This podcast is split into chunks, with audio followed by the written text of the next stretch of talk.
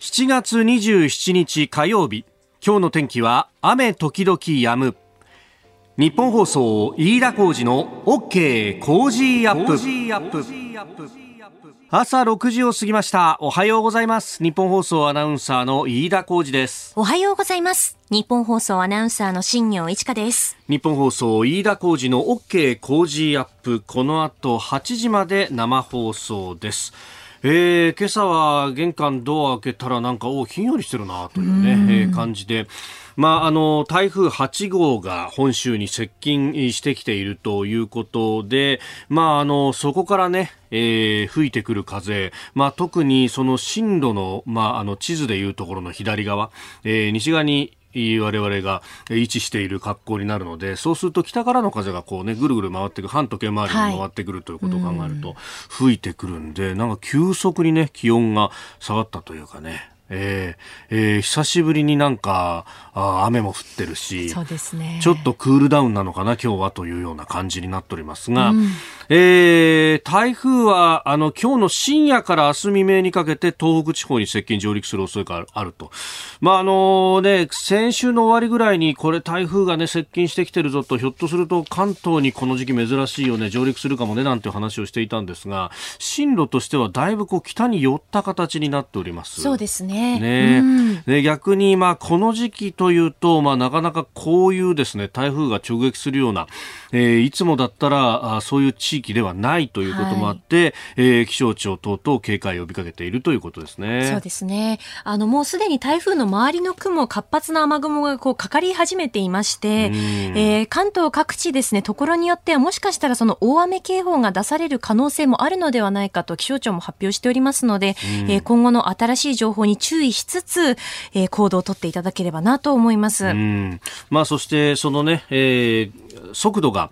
えー、遅くなってきていると、はい、予想よりもね、だいぶ本州に接近上陸する時間というのが遅くなってきているということは、まあ、その雨が降る時間も長くなるかもしれないと、うん、えー、いうことであります。まあ、折しもですね、あの、この間の豪雨であるとか、まあ、地盤がすでに緩んでいるところというのもある可能性がありますんで、まあ、そのあたり、えー、行政のね、情報等々も含めて、えー、情報を取りながら、早め早めの避難というものも、まあ、考えながらね、やっていくということになろうかと思います。えー、番組の中でも情報は入り次第、またお伝えしてまいります。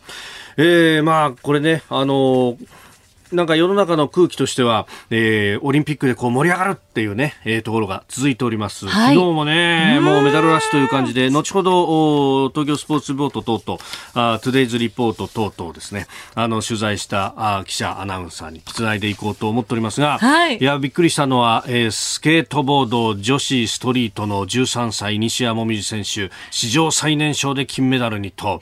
えー、えー、プロフィールを見ると生年月日のところに2007年って書いてあって、うお、2007年かと。そうですよね。13歳ですよ。13歳ですもんね。ね私もう入社してたなって、そりゃそうだなって、もう入社16年目とかになるんで、当然ながらそうなるんですが、はい、えー、2007年というと、えまあ、あの、暇だった年ですなという感じでですね。そうなんですよ。この時期を考えると、あの、2007年ってあなたとハッピーが始まったのが確か2007年の10月で、そこからあの、中継コーナーを担当するようになったんですが、その前はですね、それこそ、えー、週に2回泊まり勤務が来て、で、そうすると泊まりの日明け、泊まりの日明けって全部勤務になるじゃないですか。はい、あと、あの、昼間勤務って1日だけで、週5日の勤務がこう、成立してしまうっていうですね。なるほど。えーえー、これもも暇で最も仕事のない若手アナウンサーがやるっていうローテーションだったんですけど、そうですよ。で、それで、あの、一日だけ平日来ればいいよぐらいのですね、え なんとも暇な。で、そこで、あの、ナイターのですね、受けのスタジオやったりとかして、えー、で、もう全然喋れなくてですね、えー、怒られ続けると。ね、そうですよ。あんまりあの、暇だったんでですね、その後あなたとハッピーでは中継を担当しながら中継現場のブッキングもしてくるとかですね。そう、そんな仕事をやってましたね。えー、まあ、そう考えるとですね、えー月日は経ったんだなってことをね。そうですよ。今忙しいんだからいいじゃないですか。いやいや忙しいかどうかっていうと、あのー、起きる時間が早めにずれただけで、結局お前暇じゃねえかみたいなことを言われ朝と夕方もね、飯田さんの声が流れても。いやいや、木曜だけね、それはね。あんまり大きな声を出すとですね、え、お前本当に仕事してんのかってところがバレますんで、いやいやいやこの辺にしておこうかと思いますが、いや、いずれにしろですね、もうオリンピック、この金メダルラッシュで、なんだかですね、ええ世の中の空気がガラッと一変手のひらが返ったんじゃないかというような向きもございますけれどもね。本当にもう昨日喜びすぎてしまって、今日ちょっと、なんか。なんか疲れてるよね。そうなんですよ。ごめんまだ火曜日ですからね。すいません、喜びすぎちゃった、まみんなぼちぼちやっていきましょう。はい。あなたの声を届けますリスナーズオピニオンニュースについてのご意見をお待ちしておりますこの傾向時アップはリスナーのあなたコメンテーター私田新業アナウンサー番組スタッフみんなで作り上げるニュース番組ですえー、今朝のコメンテーターはジャーナリストの長谷川幸宏さんです、えー、この後6時半過ぎからは東京トゥデイズリポート東京2020オリンピックレポーター大泉健人アナウンサーが、えー、昨日見事銀メダルに輝いた体操男子団体総合の興奮を伝えてくれますえー、そして7時台、長谷川さんと深めていくニュース。まずは、ロシアの首相がエトロフ島を訪問。日本政府は抗議です。えー、そして黒い雨訴訟について、えー、菅総理大臣上告断念を表明というニュース、えー、さらに米中の高官会談中国側はアメリカを批判、えー、ワクチンパスポートについてそして東京オリンピックの後の、えー、菅総理の勝負というところ今後というところも解説いただきますここが気になるのコーナーです。スタジオ長官各紙が入ってまいりました。えー、昨日のね、オリンピック、卓球日本勢初、水谷伊藤ペア金メダルと、え、いうところを一面に掲げている新聞が、読売新聞。えー、それから産経新聞もこれで一面を取ってきていると。で、一方で、えー、朝日、それから毎日、さらには東京新聞と、えー、3紙一面は黒い雨上告見送りというところになっております。まあ、非常に対照的な今日は紙面であるなという感じであります。あのー、ね、この卓球の快挙について、えー、は、えー、後ほどエンタメトレンドアップのゾーンなどでもね、えー、詳しく触れようと思っておりますが、いやー、何しろ2セット取られた後に取り返すというね。その底力っていうのはやっぱりすごかったですね。いやもうさ、はい、こうなってくると我々本当寝られないなという、ね、いやもう私もずっと最後まで見ていて。いやあの、ウンサー普段だったら、8時ぐらいには寝る。9時、8時。そうですね。9時ぐらいには寝てたりもするんですけど。そうだよね。ところがだって昨日は結構遅くまでやってたよね。10時30分過ぎぐらいですか？いやでも寝てる場合じゃないですよ。これもう本当すごかったですよ。見出したら見ちゃうというね。見ちゃう。もう最終のゲームとかはもうね。でね、あの、他のスタッフは、はあ、あの、2セット取られてる時点で、いや、もういいやって言って別のに乗り換えたり、もう寝たりとかしたんですが、深夜はそうじゃなかった。信じても。信 じて。信じても絶対勝つぞと思ってですね。もう大はしゃぎしちゃってですね。今朝寝坊してあの今日化粧してないんですよ。ごめんなさい。眉毛が薄くて申し訳ないんですいやとんでもないです。全く全くそんなこと気にならないぐらいお美しいでらっしゃいますよ、ま、そういうこと。いや確かにね目の下がちょっとあつぼったいのがあ寝てないなって感じがね。まあまあまあ嬉しい悲鳴というところですが。で、えー、一方で朝日毎日それから東京の一面は黒い雨上告見送りというこれも後ほどあの長谷川幸さんと深めてまいります、えー、広島への原爆投下後放射性物質を含む黒い雨を浴びたという住民ら84人全員を被爆者と認めるという、えー、広島高裁の判決について上告を見送ったということでこれあの政府がもともと認定していた、まあ、爆心地からのこう距離でね、測った、えー、範囲より外であったけれども、いや、黒山は確実に降ったよと、えー、いうことで、まあ、あ控訴していたと、裁判をしていたという話であります。で、私気になったのはですね、昨日あの、有識者会議から中間報告が出たという、安定的な皇位継承のあり方を議論する政府の有識者会議についてであります。あの、まあ、今後のね、えーー、整理の方向性を取りまとめたということで、まあ、いわゆる中間報告と呼ばれていますが、えー、これがですね、あの、読売新聞だったりとか日経新聞は、まあ、かなりですね、総合面で、えー、幅を取って、えー、書いているんですが、一方で、えー、朝日新聞は、あ4面、えー、4面にですね、えー、3段で、まあ、あまり大きくない形で、えー、取り扱っていると。で、これ中間報告で出されたのは、まあ、今後の安定的な皇位継承について、まあ、大きく分けてこう負担があると。えー、まあ、女性、えー宮家の創設、そして女系、まあ、あの、母系の天皇を認めるという形にするか、あるいは、えー、今もずっとですね、男系、えー、父系でずっと継承が続いてきて、で、あの、戦後 GHQ が、あ旧宮家の、皇皇室から、まあ、除くというですね、えー、こと、皇籍離脱がありましたんで、えー、11宮家計51人が当時、皇籍を離れたということで、まあ、この、旧宮家の方々を、まあ、養子縁組のような形で、えー、皇籍の復帰というものを図るべきなんじゃないかという議論が、まあ、2つあって、要するに、あの、今の王朝のままで行くのか、まあ、あの、皇統のままで行くのか、あるいは、まあ、ある意味で新しい、えー、まあ、あの、欧米の価値観からすると新しい王朝ができるのか今の王朝が続くのかっていうこれは突き詰めるとそういう議論に本当はなるはずなんですけれども、えー、ここの部分をどうするのかというところで、まあ、あの今回は負担兵器という形になりました。というのも、まあ、あの悠仁親王殿下、えー、今14歳でいらっしゃるということで、えー、まあおそらくはあの何かない限りこの代まではえー、高騰の継承というものは続くであろうということを考えると今後10年、20年、30年の、えー、長いスパンでの議論をすべきなんじゃないかということが、まあ、有識者会議の中ではあったようであります。まあ、今回中間報告という形そして、えー、最終的な報告というものはおそらくはあ選挙の後になるんではないかと、まあ、静かな環境で議論するというのはもともとこの有識者会議メンバーが発表された時から時からの、えー、趣旨でもあるということでもありますんで、まあ、あのそのあたりも含めてということで、まあ、議論先送り続くなんていうふうにですね、え、読売新聞も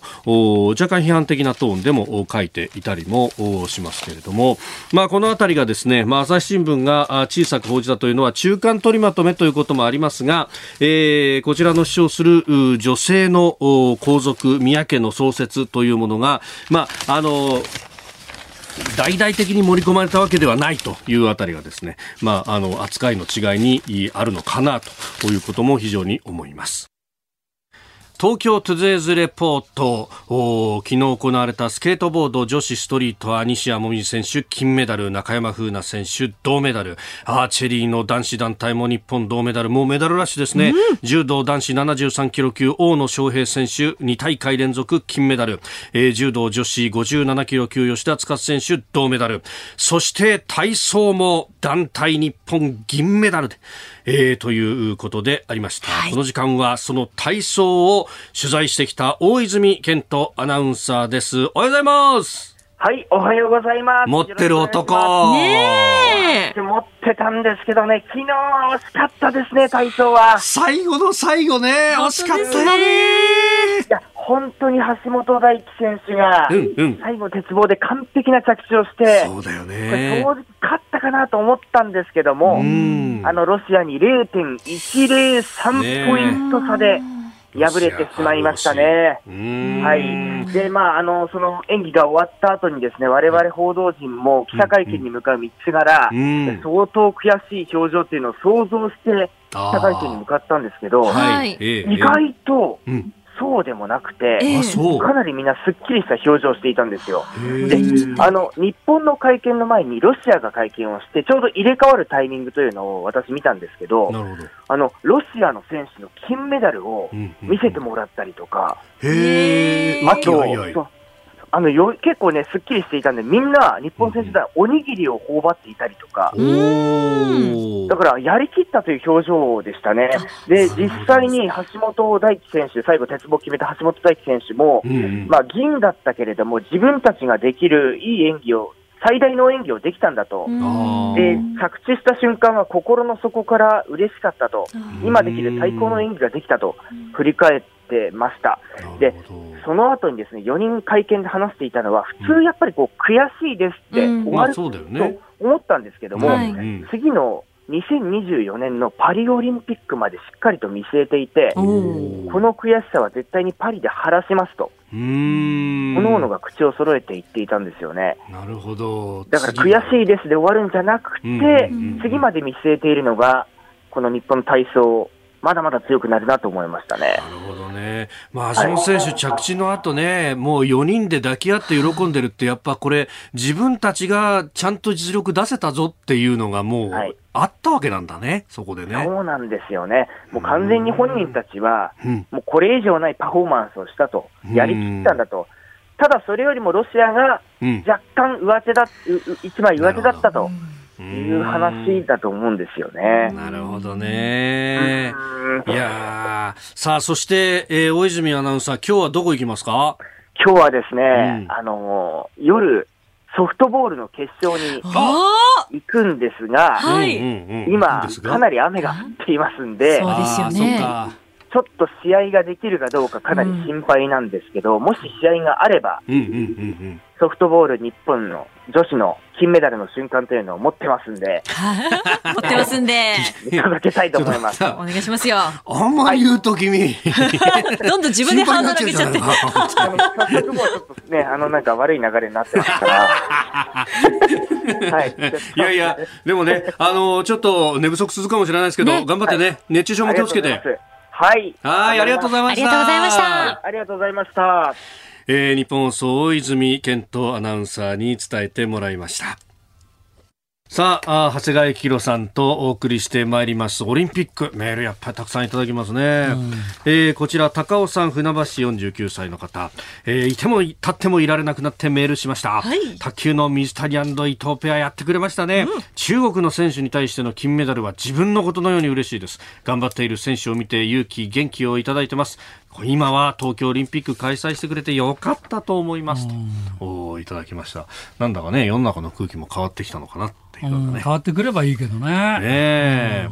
えーそれからですね、こちら、小学校の先生をされている和志さん52歳、東京小金井市の方、えー昨日池袋に行く用事があったんですが、少し広めの歩道の街路樹に、スケボー禁止という垂れ幕を巻きつけている警察の方を見かけました。えーどの方向からでも見えるくらいしっかりとつけてましたよと、あちこちでスケボーをしだす人が増えるんだろうなと思いながら通り過ぎました。ああ、れですね、もう早いですね。この時期からやるんだというね。ええ。まあでもね、これ、あの、特にちっちゃい子たちがね、そうね。やり出すかもしれないし、ね。ちっちゃい子たちの方が伸びしろがあるっていうふうに言われる競技でもあるとなるほど。いうことだそうです。はい。ここでポッドキャスト YouTube でお聞きのあなたにお知らせです。お聞きの配信プログラムは日本放送飯田浩司の OK コージーアップの再編集版です AM、FM ラジオ、ラジコ、ラジコのタイムフリーではニュースだけでなく東京オリンピック・パラリンピックの最新情報やエンタメ情報黒木ひとみさんの対談コーナー「朝ナビ」や医師が週替わりで登場健康や病気の治療法を伺う早起きドクターなど盛りだくさんです。ぜひ AM、FM ラジオ、ラジコ、ラジコのタイムフリーでチェックしてください。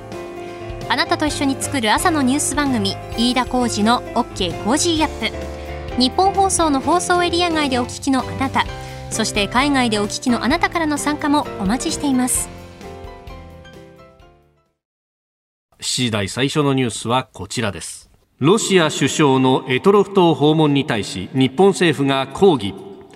ロシアのミシュスチン首相は昨日、エトロフ島にある診療所や水産加工施設を訪れました。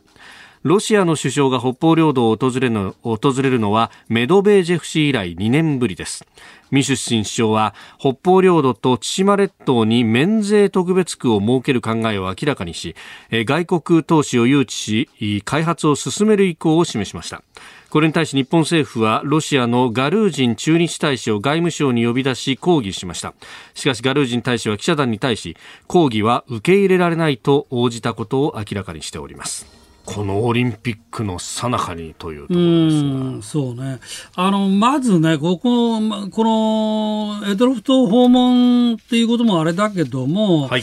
これでわかるのは、その、日本の経済に対してかなり期待してるってことだよね。つまり、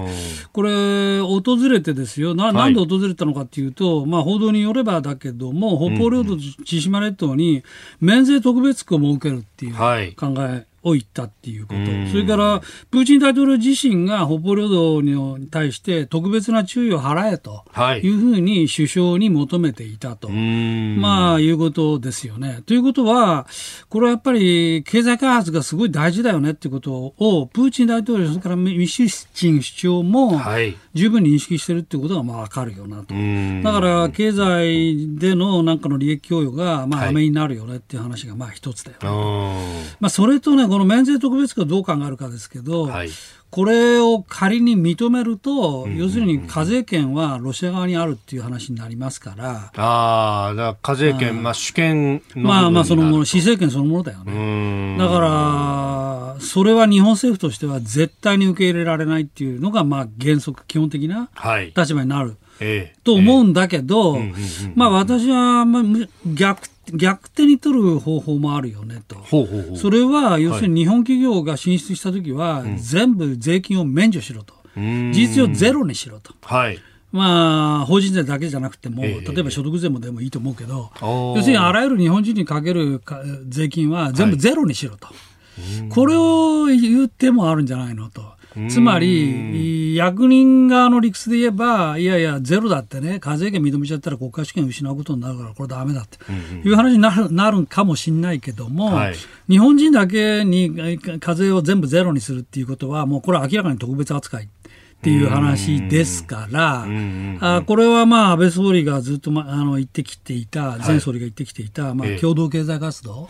特別な共同経済活動っていうことでね、これは交渉の糸口になるかもしれないと。えー、と思うんですよね。なるほど。事実上、税金を一切取られてないんだから、これは試験行使でも何でもないだろうとっていうふうに日本も言えるように。言えるようにと。そう。ああ、まあまあまあ、玉虫色と言われればそうかもしれないけれども。うん、うんなるほど。まあ、特別扱いによって、はい、日本の主権にも一定の配慮をしたっていうふうに、まあ、少なくとも日本側はそれは言えるよね、というのは分かってたと。だから、免税特別区って言ってきたら、分かった、じゃあ免税はね、じゃあ日本企業も全部ゼロ、それから日本人全部ゼロ。うん。で日本側としては日本の領土だからそれは当然だよね。当たり前だ。あんたのところには課税権ないんだよと。というふうにまあ言えばいいとうんうん、いやでもあっちはいや課税権こっちにあるけどまあ特別扱いで誘致したいからゼロにしたんだと、まあ、そこは、まあ、お互い言うと。そこの立場を強化するために、例えば、日本側もこれ、うん、例えばエトロフ島ならエトロフ島を特別、特区にするんですよと、まあ、特報の中にこう入れるなりして、うん、同時にやっちゃうとかね、あまあ、いずれにせよ、何かそうやって具体的な話で動かさないと、はい要するに全然動かないじゃないですか、これまでは理念的なもので共同経済活動やりますよっていうことを安倍政権でずっと言ってきて、はい、まあ、今回の菅政権も同じだと思うけど、話の中身は何も変わっていうか、何も具体的に動いてないですからね、まあ、せっかくそうやって球を投げてきたんなら、はい、それを逆に打ち返すっていう方法がなんかないのかなるほど。いうことを考えたらどうかなと。でかつ今までの主張との整合性も取りつつということまあ、かつ日本のこの関係業界にとってもね、はいまあ、それだったら実質的に取れるわけだし、うんうん、かつ地元の人にさらに例えばビザのね、はい、廃するとか、うん、まあいうようなことを織り交ぜつつ、地元の人たちにも実質的な経済的な利益が与えられるように、まあ、工夫するとかいうことは十分あり得る。まあ、いずれにせよとあの鍵はさ、最初のあの穴は、はい、それは経経済問題ですよ、そこのところでどういうふうに双方折り合える話があるのかっていうことじゃないのかなと思いますけどね。まあ、70年、本当、まあ、お墓お墓参りとか以外で、日本人が行くことが本当に難しくなってしまったところに、どう、うんね、生き活動するかって、まあ、知恵の出し合いということになりますか、うん、まあ、それから地元の人たち、まあ、私も地元行ったことあるんだけど、まあ、地元の人たちは実はね、やっぱり、まあ、本音を言えばですよ、経済の量なんですよ、量をさせてくださいと。はい、お魚を取る。お魚を取る、うん、これが一番の欲しい。工業場なんですよね、あそこ、ね。とこなんですよ。おはようニュースネットワーク。えでは取り上げるニュースまずはこちらです黒い雨訴訟について菅総理大臣が上告の断念を表明。広島への原爆投下後に降った黒い雨を浴び健康被害を受けたとして住民が起こした裁判で広島高裁が被爆者手帳の交付など住民の救済を命じた判決に対し菅総理大臣は昨日上告を断念する考えを表明しました。えー、広島高裁は今月の14日あ一審を支持しまして、えー、原告84人全員を被爆者として認める判決を言い渡しておりました。まあ、これね、あの被爆地域よりもこう外にいたけれどもという。そうそう。あの地図で、まあ、新聞各紙地図載せてるから、これ見ると分かるんだけど、うん、今までは要するに、まあ、広島市の中の,、まあ、あの要するに小さい丸いのな丸い大雨が降った地域、えー、はい、だけど、まあ、雨が別に線引きされてるわけじゃないから、うん、その周辺も、まあ、雨が降ってるだろうと、うん、で雨だけでなく要するに肺の中にその放射性物質を吸い込んだんじゃないかと、いうことだったけど、まあ、要するにその線引きをちょっと今度広く解釈するということにして、はい、えー、まあ、してっていうのは、まあ、そういう判決が出たからそれを受け入れて、はい、まあ、上皇族はしませんと、まあ、こういう決断をされたと。いうことですけども、これ、毎日新聞がね、今日3面でね、書いてるんですけど、これ見出しちょっと読み上げますと、首相急転、救済演出、それからね、支持率低迷、政治決断と、こう、毎日らしく、こう、嫌味な感じでこう書いてるんだけど、はい、まあ、こういうこともあるかなと、まあ私率直にと思いますね。まあ要するに今内閣支持率ごごごご承知の通り、どの世論調査でもみんなね、あの、低迷してるでしょ、それからこの秋にはもういずれにしろ総選挙まああると、まあ、こういう中でですね、はい、まあ、だからあんまりその印象の良くない上告する、だって広し当事者である広島市と県が上告断念をずっと求めてたわけなので、そうですね。まあ、これは1年かかって総理の決断にかかってたわけですよ。で、まあ、そういう中で、この環境を考えると、まあ、それから、はいあのそもそも原告が84人でしたっけ、ええ、まあ、今回はそうですね、まあ、84人原告、まあ、非常に少ない、それからなんて言ったってもう広島原発原原爆が起きて落ちてから、はい。えー、76年、ええ。えー、でみんな高齢化していると、うん、中には亡くなられた方もいらっしゃると。そうですね、原告団の中でも14人の方がすでに亡くなっているわけでしょ、はい。まあ、そういうそれやこれやを考え合わせると、うん、まあこれは広く認めるか、まあ、要するにそもそもの法のね、はい、理念から言っても、これで、まあ、できるだけ広く認めるっていう。考え方が、まあ、あの、滲んでたわけですから、まあ、それに沿って、まあ、こういう決断をされたと。いうことこれは私たち妥当だったと思いますね。まあ、この裁判、もともと、その一審の判決が出た後の控訴ですら、まあ、県や市というものは、ええ、あの、やめた方がいいというふうに言っていたんですが、まあ、国の意向を受けて、まあ、あ控訴したと。でも上告はいい加減にしてくれよというのは地元の意見としてあったようです、ね。まあまあそういうことですよね。ととりわけ広島市長は、はい、バッハさんに会わずにですよ。バッハさんが広島行った時に自分は会わずに、官邸まで行って、まあ、総理に直訴されていたと、はい、まあ、いうことですから、まあ、まあ政治決断とか、まあ、いろいろ支持率低迷とか言われてもねそれはまあ政治決断、どっちにしろこれは政治決断ですから、うん、まあ、総理がまあそういう判断されたということでよかったと思いますね。うん、まあ、それでこれを受けると、はい、まあ、原告だけじゃなくて、ええ。えー、まあ、訴訟までしてない人たちも入れても、最大でやっぱり1万人ちょっと、うん。と言われてるし、はい、まあ、全員が全員っていうわけでもないでしょうから、まあ、人数も限られていると。まあ、あと、政府関係者もしかしたら心配するのは長崎にも影響するんじゃないかっていう、はい、まあ、こと、まあ、それもあるかもしれない。うん。まあ、けど、いずれにしてももう76年も経ってる話でもありますし、はい、まあ、これは妥当なところで落ち着いたんじゃないかと思います。まあ、その新たなじゃ線引きをどこにというあたりも含めて、えー、まあ、今後、あれですよね、談話という形でせ、えー、総理、えー、整理していきたいというふうに言ってますので、まあ、それから具体的な救済の中身については、まあ、はい、そこまではまだ言ってないので、これから次第だと、まあ、手帳はやるけれども、何種にするのか、まあ、種類、1種、2種とかあるらしいですから、はい、1号、2号、3号。1号、2号ですか、まあ、そういう話はまあこれからということですね。はいえー、では続いてのニュースこちらです。米中高官会談で中国側がアメリカを批判。中国の米中関係を担当する謝鋒外務次官はアメリカのシャーマン国務副長官と昨日中国天津で会談を行いました。謝鋒外務次官は米中関係の行き詰まりの原因についてアメリカの一部の人たちが中国を仮想敵国と捉えているからだと主張しました。えー、シャーマン国務副長官あの日本、韓国、モンゴルと訪問しそして中国、はい。はい、今回はあ天津で会っているということです。あのね、これ、要するに中国が今回言ったわけですけども、はい、要するに外交の一番最初の基本のところで、相手国をどのようなものと認識しているか、この定義ですよね。はい、これがとりわけ、こうやって緊張がしている国同士の間には、間では、うんこれがまあ一番問題になるわけですよ。はい、で今回中国がお前たち俺たちをさ仮想敵国と見てるだろうと。仮想敵国と。仮想敵国。だからそれが問題なんだよっていうことをそこをまずやめろっていうことをまあ言ってくれたわけですね。でじゃあ中国アメリカは正式にどういうふうに言ってるかっていうと、はい、トランプ政権の時に最初にあのー安全保障戦略というペーパー出てるんですけども、これ要するに戦略的な競争相手と,、というふうにまあ言ってるわけですよ。はい、で実際はでもトランプ政権の最後の方では、いや、これは実はもう敵だよねと。いうことは、まあ、政府の中からもそういう発言はあったと、はい、いうことです。で、バイデン政権に代わって、じゃあどういうふうに見てるかというと、はい、バイデン政権も実は、あの競争相手、えー、と見ていると。変わってないという変わってない。競争相手と見ていると。まあでも実は例えば、まあ軍の人たちはさ、はい、それもちろんと仮想敵国と見て対応してるわけですよ。えー、で、えー、じゃあ中国はアメリカをどのように見てんのと。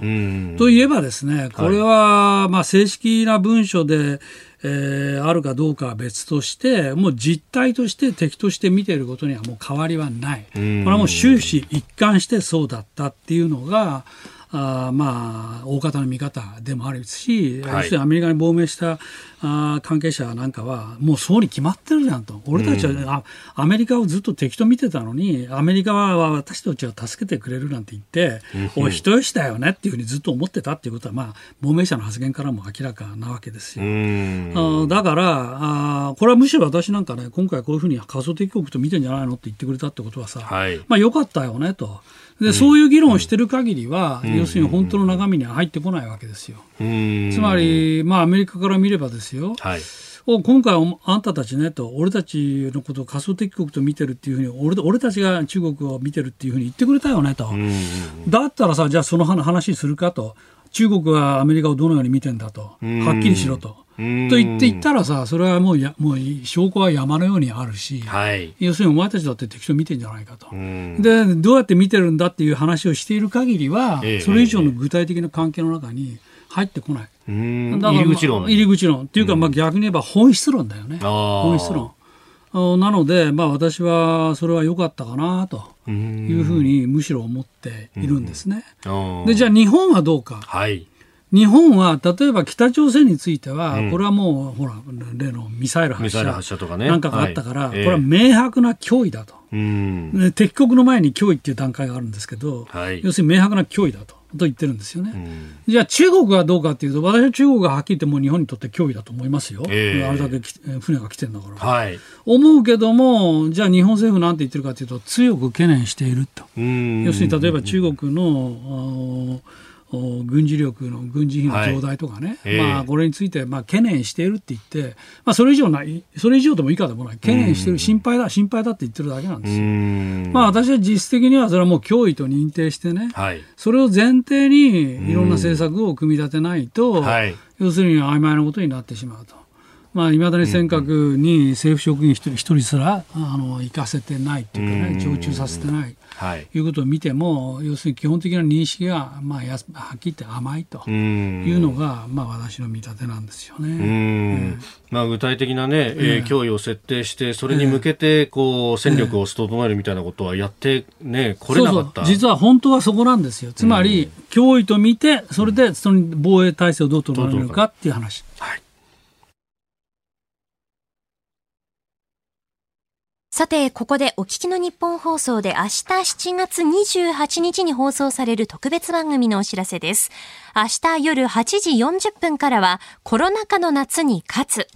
コロナ禍で迎えた2度目の夏、今コロナとどう向き合うべきか、運輸大臣や自民党政調会長を歴任した元衆議院議員の亀井静香さん、そして医師で在宅医療やメンタルケアに尽力されている医療法人社団平成医会理事長の島田清さんをお迎えして、菅政権による新型コロナウイルスの感染拡大阻止、ワクチン接種などの対策、さらに医療現場や開催中のオリンピックについて、今後私たちはどのようように新型コロナウイルスと向き合っていけばいいのか、明るい明日を切り開くためにはどうすればいいのか、皆さんと一緒に考えていきます。日本放送コロナ禍の夏に勝つ。明日28日、えー、明日28日水曜日夜8時40分からです。続いて教えてニュースキーワードです。ワクチンパスポート。新型コロナのワクチン接種を公的に証明するワクチンパスポートの申請受付が昨日から全国の市区町村で始まりました。海外渡航先で示すことで入国後の隔離や PCR 検査といった防疫措置が減免されます。えー、当面はイタリア、オーストリア、トルコ、ポーランド、ブルガリア、韓国、エストニアの7カ国で使用ができるということです。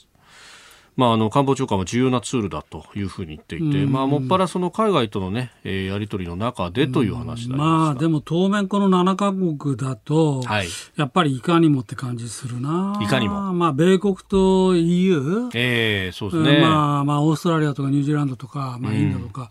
まあ、あと東南アジアの国。はい、まあ、こういうところで認めてくれないと、まあ、実行力っていうのがなかなか高まらないでしょうね。はい。まあ、そうはといっても、まあ、考え方としては、まあ、確かに必要で、うん、まあ、これがあれば、その、例えば2週間の隔離っていうのが免除されるっていうのは、はい、これはまあ、いずれにせよ、まあ、歓迎されることだとは思いますね。ただね、私思うのは、はい、同じ考え方を国内にも、ええ、あの提供するというか、あの適用する。はい、でだから例えば、接種証明も出てるわけですよ。私も実はもう渋谷区であの打ってですね、一昨日打ったのね、まだ2週間経ったまあ、とりあえず打ったらですね、これくれたんですけど、予防接種済証っていう、臨時って書いてあるけど、これがあって、これ要するに、まあ、サーティフィケートって書いてありますから、まあ、英語でも書いてあるんで、まあ、これ確かに打ったよっていう、まあ、証明なんですよね。で、まあ、これを、まあ、ワクチンパスポートの代用と考えれば、まあ、ぜひ検討していただきたいなと思うのは、国内のその飲食店。はいほら、酒飲むからさ、うんうん、そこで映るんだっていうふうにまあ思われてるわけでしょ？まあずっとそれが指摘されてきましたね、うん、まあ、まあ本当かどうかっていう話もまああるけども、まあ、まあそれはちょっと棚上げたとしてもね、うん、まあかなりの人がそれでととりわけ若い人たちにそのお前大丈夫みたいな目が広がっているのであれば、それを逆手にとって、まあぜひ打って若い人にも積極的に打っていただくためにも、この接種済み証さえあれば、飲食店での飲食、まあ、つまり種類の飲むことも認めるっていうことにしたらどうかなと、はい、まあ、思うんですけどね、まあ、聞いたところになんかイタリアなんかもすでにそうなってるっていう話もありますね。すね。えー、これがだからそのワクチンの強制だとか、あるいはこうワクチン差別につながるというようなね、えー、指摘があったりして、それがそのワクチンパスポートなり、接種証明というものを公的に出すと、半ば強制になるじゃないかというような指摘もあります、ね、まあ、フランスなんかそれでね、もうすごいデモ,、が起きて。はいいるわけで、うん、まあ、アメリカなんかもそれが結構大変な問題になってるんだけど、うん、まあ、政治的にも。はい、おまあ、それもあるけども、まあ、でも、そういうことをまあ進めることによって、まあ、接種を、増やしていくことはできるし、うん、何より私思うのはやっぱり飲食店ですよ。本当にあの人たち大変ですよね、はい、今。まあさすがにもう8月下旬まではもう持ちませんっていう声かなり聞きますよね。この緊急事態宣言。えーえー、それからまあさっき棚に挙げた話で言えば、はい、いや、本当に飲食で、まあ、感染するの？と、今やもうだって空気感染じゃないかっていう見方が多くなってきていて、まあ、このデルタ株はね、感染力が非常に強いから、強いから。一部空気感染もあるんじゃないかというような指摘も、ね、出てます。まあ、そうだとすると、要するに飲食でまあ大きな声で、それはもちろんいけいけないだろうけど、うん、飲食だけがっていう話ではないよね、少なくともと。ということになりますよね。えーまあ、このね、あの、ワクチンの接種、あるいはその免疫力の獲得っていうのが社会全体として進んでいく。えー、まあ、そうするとインフルエンザみたいな形で、もうパスポートとかもこういらない。ない。結果として打ってない人も守るとことになるという。だまあ、ある意味、この接種名、過渡期的にね、あの、使う。ことは非常に有効かもしれませんね。だから、要するに、あの、未来英語ずっとこれが必要とかね。はい。まあそういうことじゃなく、接種をどうやって加速していくかっていうことが、まあ政府にとっての問題だし、まあ私も接種した方がいいなと思うので、まあそれであれば、まあこういうことも合わせて、このワクチンパスポートないし接種証明の話と接種加速化と飲食店の救済。っていうのを合わせ技で考えていくっていうことはあったっていいんだよねと。うんと思います。まあ、そのね、あの、お医者さんの中には、結局、こう、PCR で陽性になるかどうかっていうよりも、はい、まあ、他に移すかどうかっていうのが問題だから、え。ー、そこの部分でその抗原検査をして、えー、えー、それで陰性だったら移す可能性は少なくとも、現時点ないから、そこの証明を少なくとも取って、えー、飲みに行くなりっていう、まあ、ワクチンパスポートの代替みたいなものも考えている方もいらっしゃいますね。あのまあ、PCR となると大げさだけど、抗原抗体だったら簡単だっていうこともあるし。ありますもんね。うん、さあ、この後は畑美子さん登場、いってらっしゃい、ひまわりがテーマです。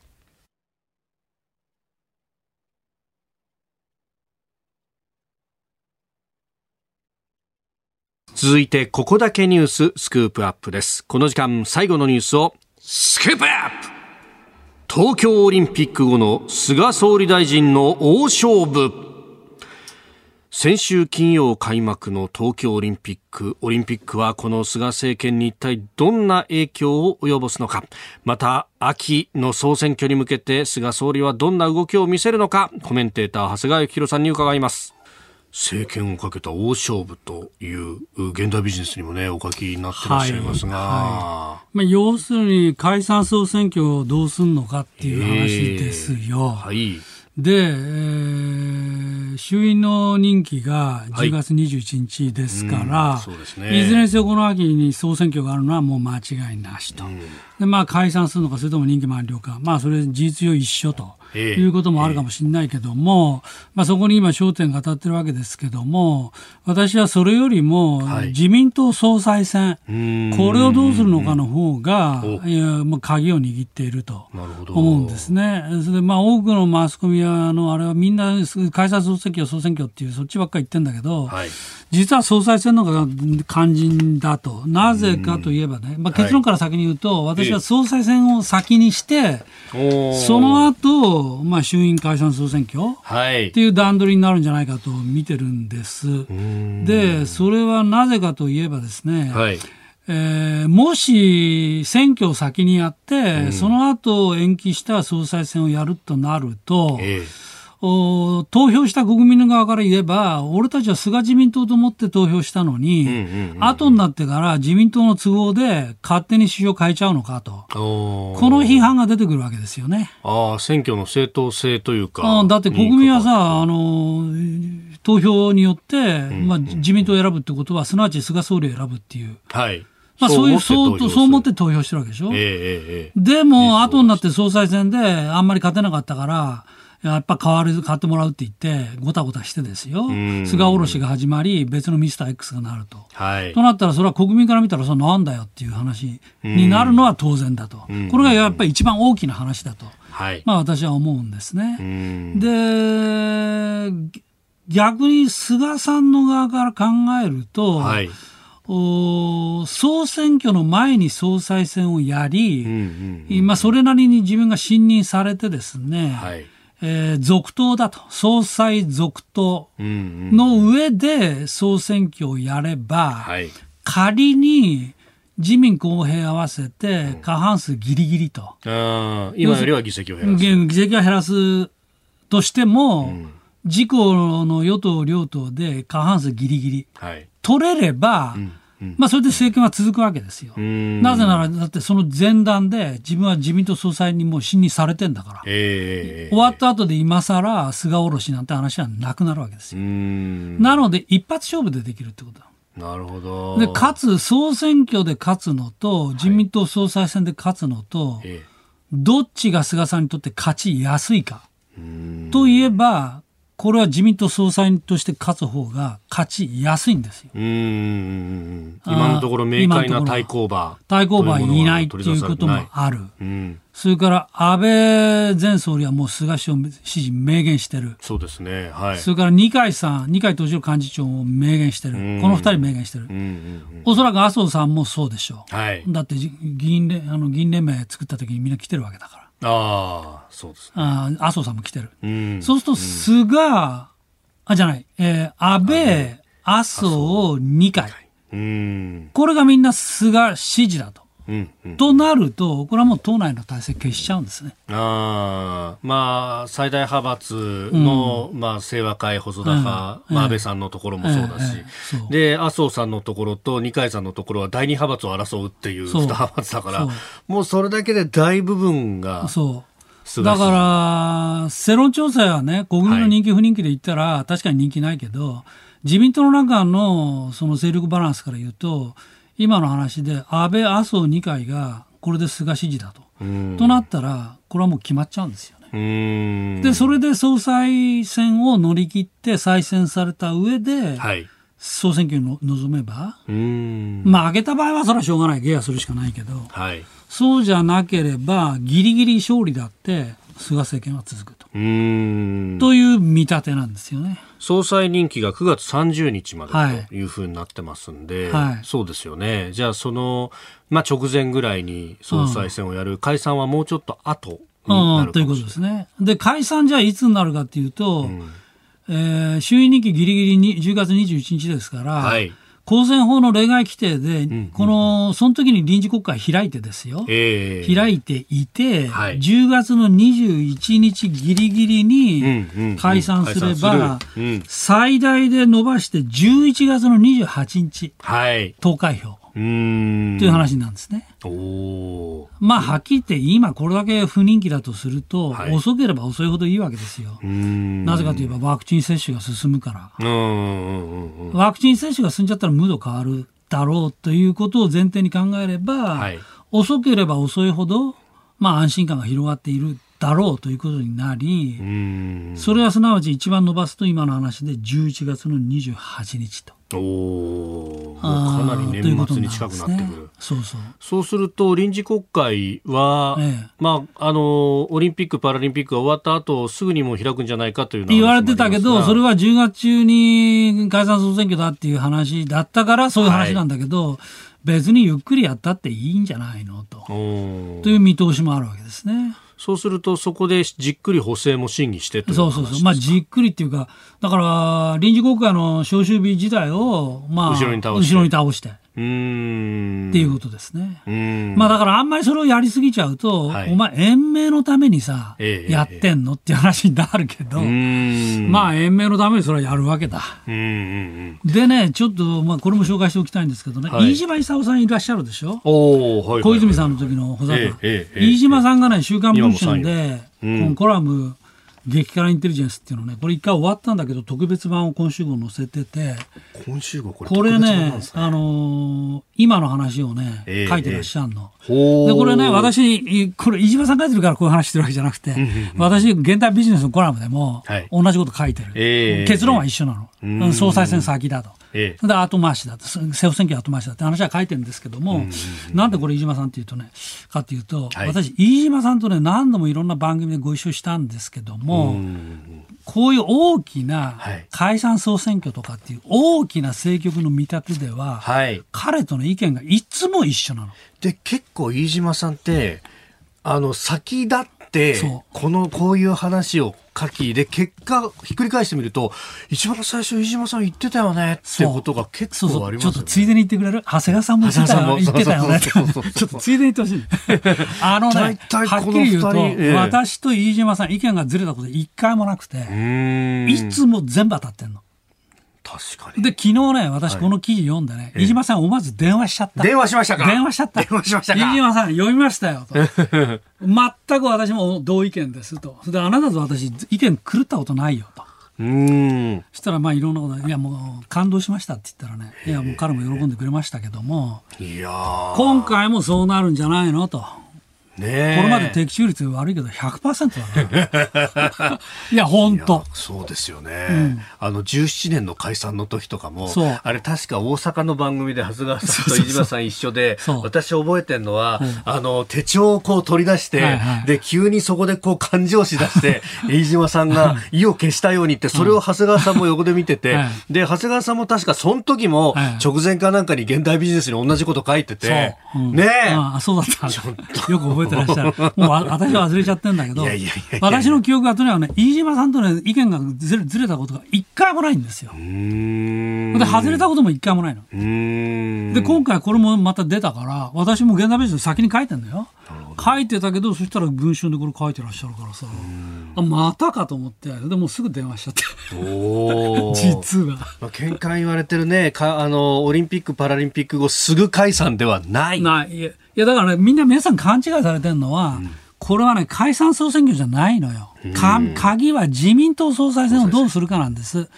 で、まあ、知る限り読売新聞が総裁選を先送りするとかね、ええ、いう記事が出てたけど、もうことこういうことになったら、それは総裁選先にやって、自分が信任されて、それで選挙に打って出て、まあ、ギリギリ新勝でも何でもいいから勝てば、それで政権が続くって話ですよ。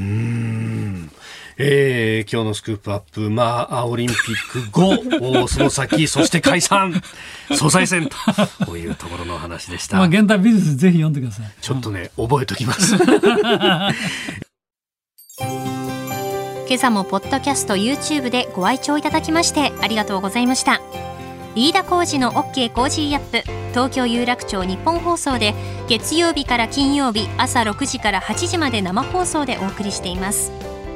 番組ホームページでは登場いただくコメンテーターのラインナップや放送内容の原稿化された記事など情報盛りだくさんです。また公式ツイッターでも最新情報を配信中。さらにインスタグラムではスタジオで撮影した写真などもアップしています。ぜひチェックしてください。そしてもう一つ飯田浩二アナウンサーの「夕刊富士」で毎週火曜日に連載中の飯田浩二の「そこまで言うか」こちらもぜひご覧になってみてください。